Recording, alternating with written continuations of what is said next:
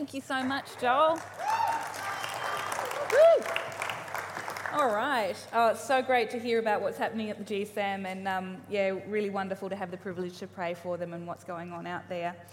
Um, so, good evening, night service. It's so wonderful to see so many people out there. It's really exciting. I feel like every time I come, the, the, there's something building. I'm, I'm really um, stoked to, to see the dancing and the, the passion, and you can just feel the excitement in the air. So, God is good. Hey, it's moving. Um, so I'm Anna Van Stralen. Um, probably all you need to know about me is that I come here and I love Jesus, and they let me talk sometimes, which is so cool.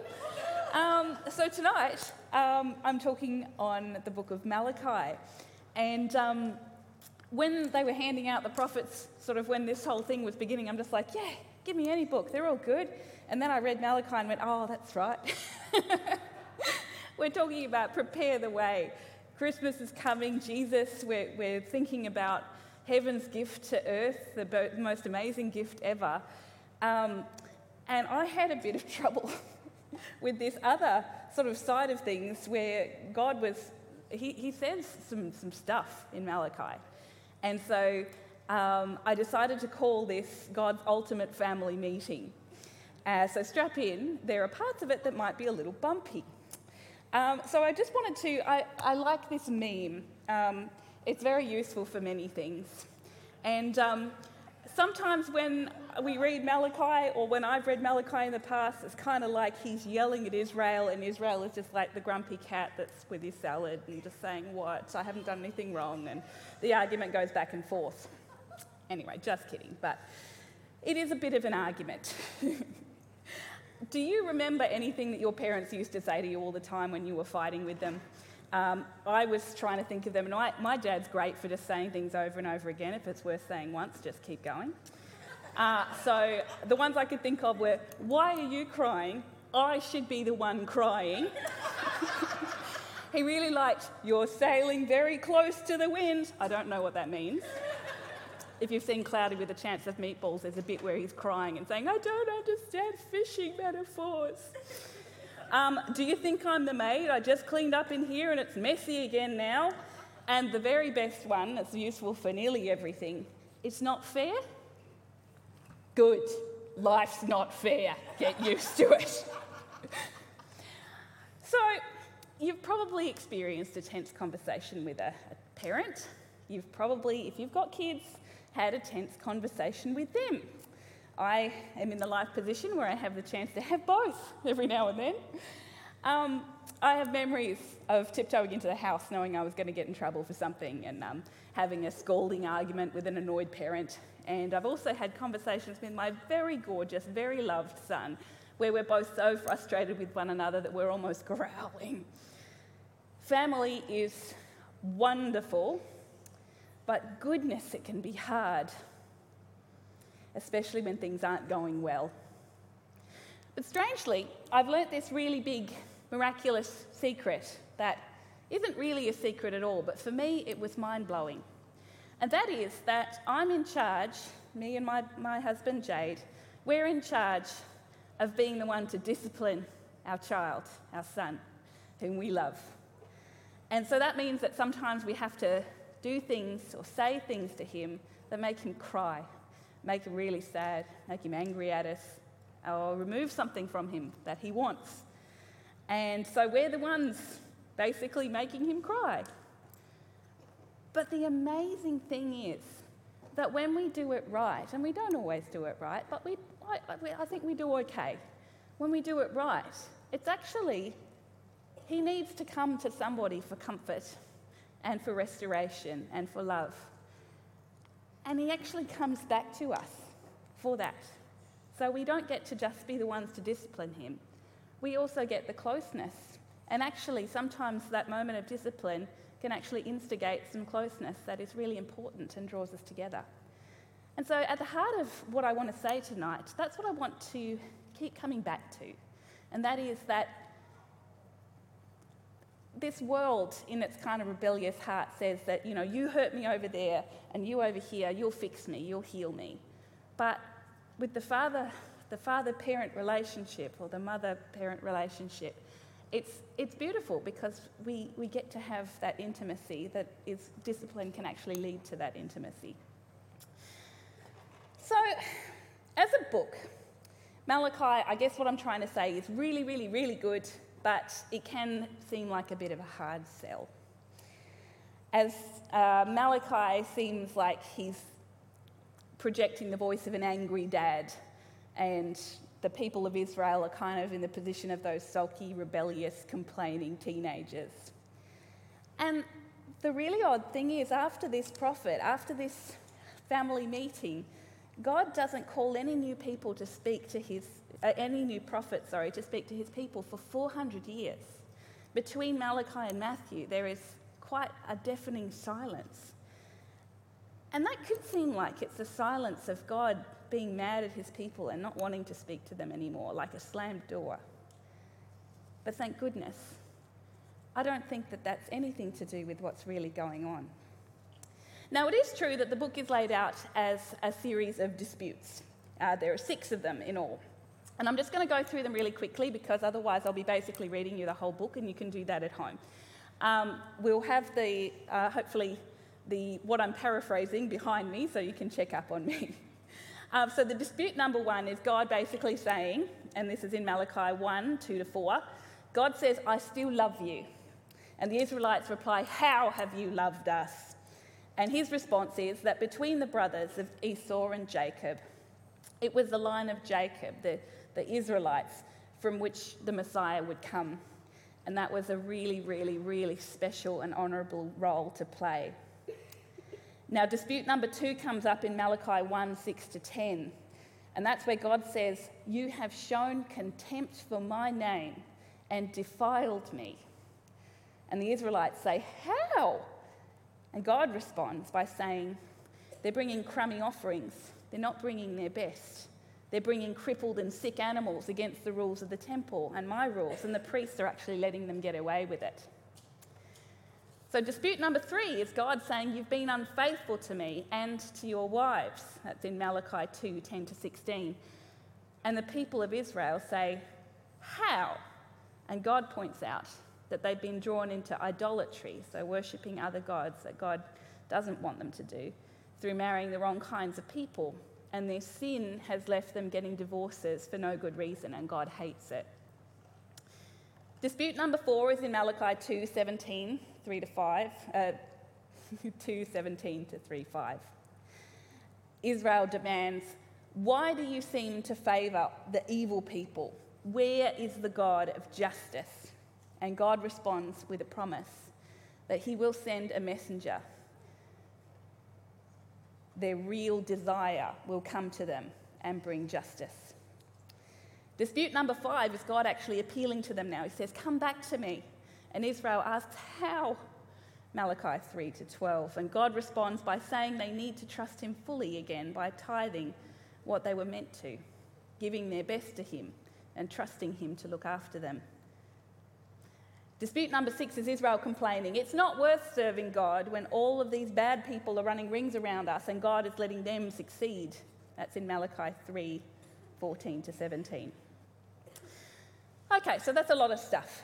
But during this course, uh, the, the course of this dialogue, God is saying some very painful things to the Israelites. And, um, uh, sorry it shows the place that his father heart was in, and it shows that God was really hurting in this conversation. There's, um, I've pulled out some excerpts of, of that pain showing through. He says in Malachi 1 A son honours his father and a servant his master. But if I'm a father, where is the honour due me? And if I'm a master, where is the respect due me? He also says in Malachi 1:10, Oh, that one of you would shut the temple doors so you would not light useless fires on my altar. I am not pleased with you, says the Lord Almighty, and I will accept no offering from your hands. You flood the Lord's altar with tears. You weep and wail because he no longer pays attention to your offerings or accepts them with pleasure from your hands. God, as CEO or King of the universe, but even more deeply, as an incredibly engaged and loving Father, is miserable. I can hear echoes of this kind of emotional state when I hear parents talking to their kids. Things like, What are you saying I don't love you? Haven't I given you everything? Why won't you participate in helping this household? Why do you say that I don't care about you anymore when you're treating me like this? In our often very broken human ways, we have been on at least one side of this kind of argument, and they're really painful. It's painful when you realise that you've let a parent down, either just because life happened or because you did it on purpose or by accident. It can be heartbreaking. It can also be really heartbreaking when you disappoint a caregiver or even your boss. Parents can feel really slapped in the face by a kid or a teenager or even a grown up adult child who just doesn't get that they're part of a relational problem that requires their participation to fix it, to heal. Broken relationships are always really tough, but in a family, when things aren't going well, there is so much pain. But in the middle of Malachi, in the middle of this bitter and terrible conversation that would be really unpleasant to be a part of, God's ultimate message is come back to me. He loves them. To my eyes, when he says this, it's like he's done arguing, he's done putting the hard words on. He wants the embrace to come. Consistently throughout the Bible, no matter what has been going on with everyone, it's God that reaches out and says, Come back to me. There's a way. Come back. He wants the embrace to come.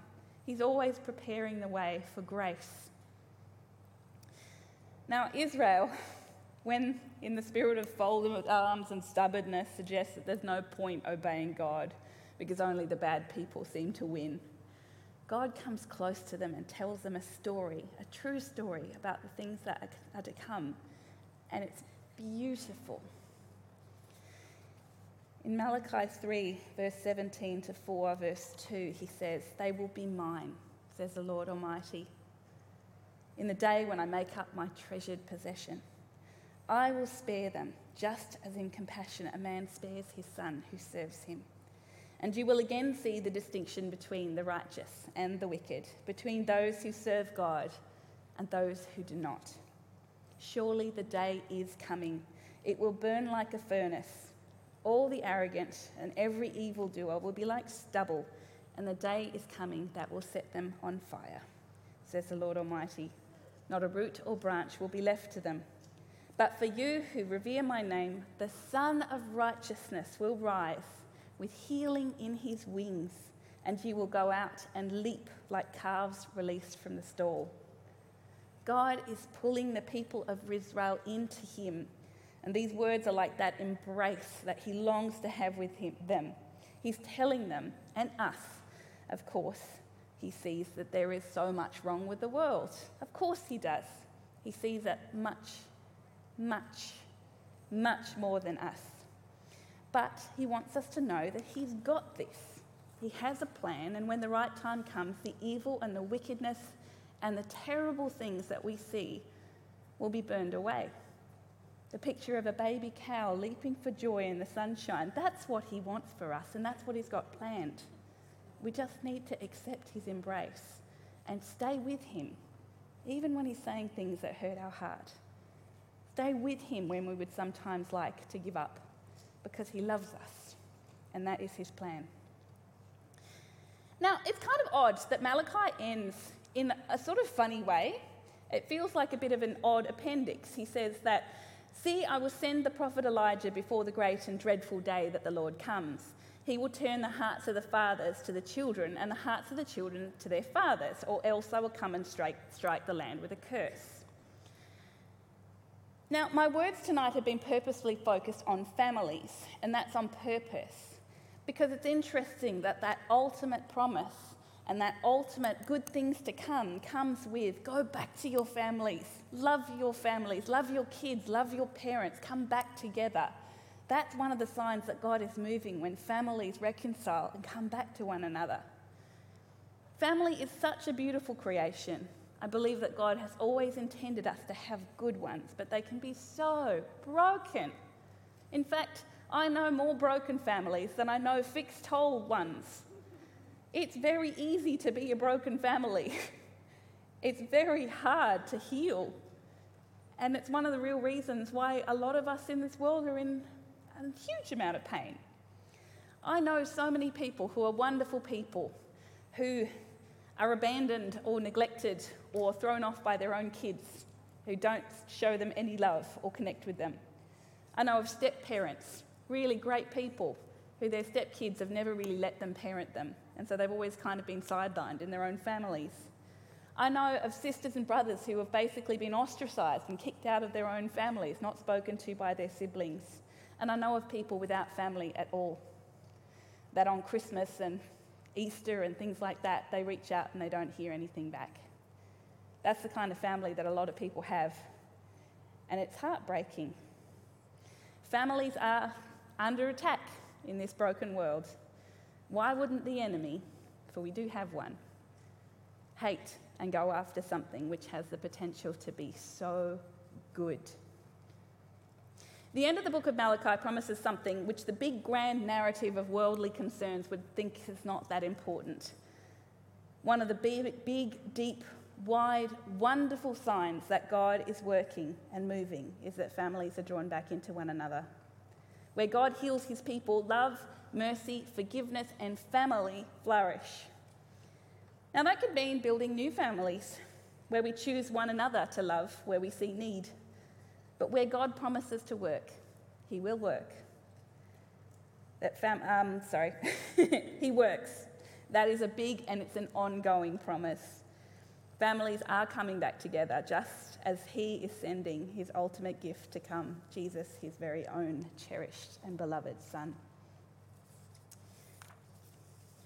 As you might be able to tell, I am pregnant. and that is great, and it's a gift and it's wonderful, but gosh, it can be hard sometimes. um, I've been pregnant before, just once, and I had a pretty good birthing experience. And, and don't freak out, I'm not going to go into the nitty gritty gross stuff, and there's so much of that.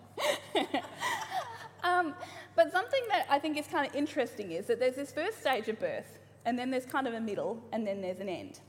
And I feel like it's kind of interesting when we talk about sort of birthing and, you know, Christmas Mary, like it's sort of a, it's a good analogy.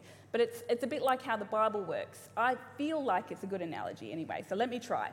The early part of labour sort of feels like your body, or it felt like my body, was like a rubber band being stretched and then let go, and then stretched and then let go. And it sort of happens to me. So I just have to kind of put up with it. And it's awful but after a while, it gets to be sort of familiar awful. And so you kind of get used to it and go, this is all right, because you just kind of have to hang on and then it's okay. And then you hang on and then it's okay. And then there's this bit where there's a silence and things stop. And then it really gets going. And I just remember thinking, oh no, now it's my turn. Now the pushing and the real stuff, and, that's it's all beginning. And that middle part, when things switch over, is called transition. I feel like in the Bible, that silence, it's not God being mad at Israel, it's not God abandoning them. It's a change in gear. Everything is switching around to prepare for Jesus who was coming. And it's really important that everything goes well. Just like when you're giving birth, you have all sorts of people on board surrounding you, making sure that everything is going just right because it is a very delicate and important time. The switching from the Old Testament to the New Testament was an incredible moment in history, and God was silent to the, uh, as far as it comes to prophets, but He was hard at work and He was doing something amazing. So, I painted this picture ages and ages ago. It's not a very good painting, but it, it's a message that I really appreciate. Um, I didn't understand about anatomy at all, so I basically just painted blue what I didn't understand.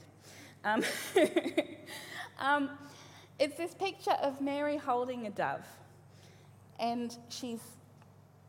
I see her as being sort of in the past, in the Old Testament, and then we've got a city, a modern city like Dubai or somewhere, the future, and that Mary is poised with the Holy Spirit, you know, the things that are going to come and she leans down and she whispers to the dove in the quiet of morning, just before the sun comes up, Are you ready?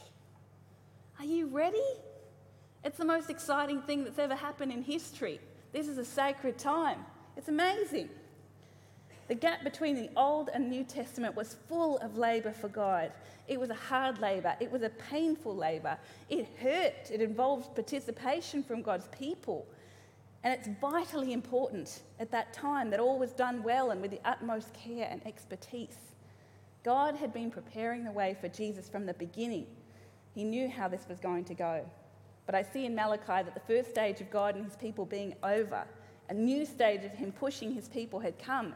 It's now or never, my beloveds, he says. It's time for the real labour of love to begin. God didn't want any of them to miss out on what was to come.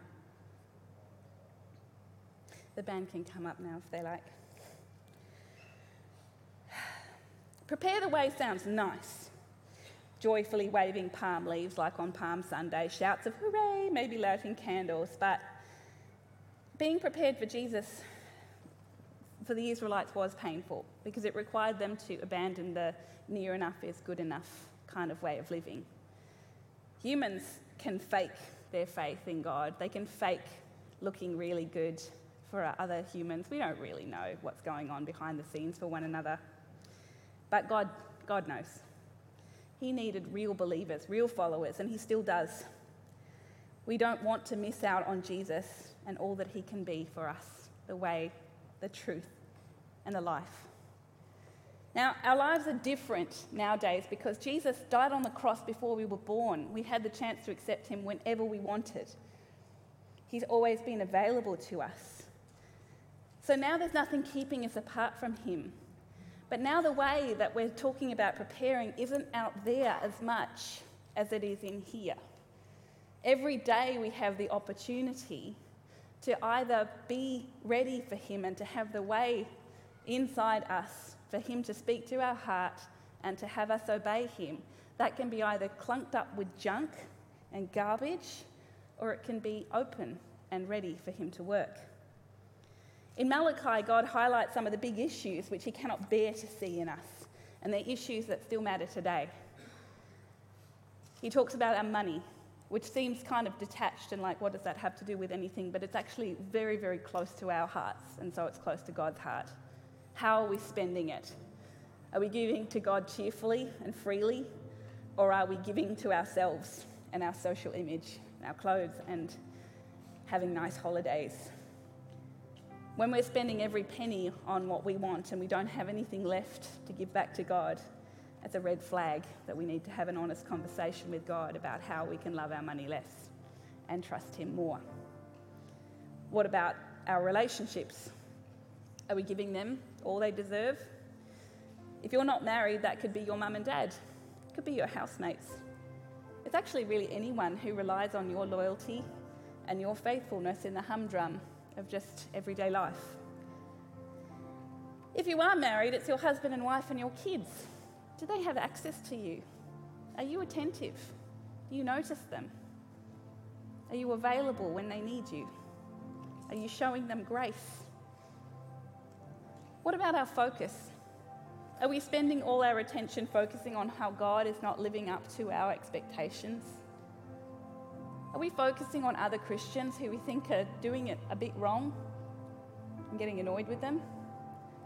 Are we focused on the fact that the world seems to be going to hell in a handbasket and how churches don't have enough light in them and they seem like a show or a performance or that people are doing something too much or not enough? It's really easy to give up and not care about living for the unseen when we feel like everything and everyone and the whole world just sucks. We need to allow God's promise, that is, the way, we need to allow God's promise that everything is going to be put to rights one day to really have meaning for us in the everyday. It's coming. Some of it came and it's been amazing. Jesus is here now for us, his arms stretched out every day. But there's more to come. And God doesn't want us to miss out on a single drop of his goodness, of his mercy, of his love, and of his plan. So I've run out of time, But just very quickly, I want to invite you to consider whether or not the way is prepared in you today. Have you ever said yes to Jesus? Because if you haven't, that's the most amazing thing that you can do tonight. If you have said yes to Jesus, have you got some junk in the way? Has Malachi hit on something that maybe you need to deal with? God loves you. He loves you, He loves you, He loves you. Too much to see you with a pornography addiction or a screen addiction or an addiction to just feeling like you might not have enough. He loves you too much for that. So I'm going to invite you, with every eye closed, every head bowed, if you have something that needs cleared out of the way between you and Jesus, if you need to be free of something that's just making your life a little less joyful, or if you need to accept Jesus for the first time in your life, I want you to raise your hand.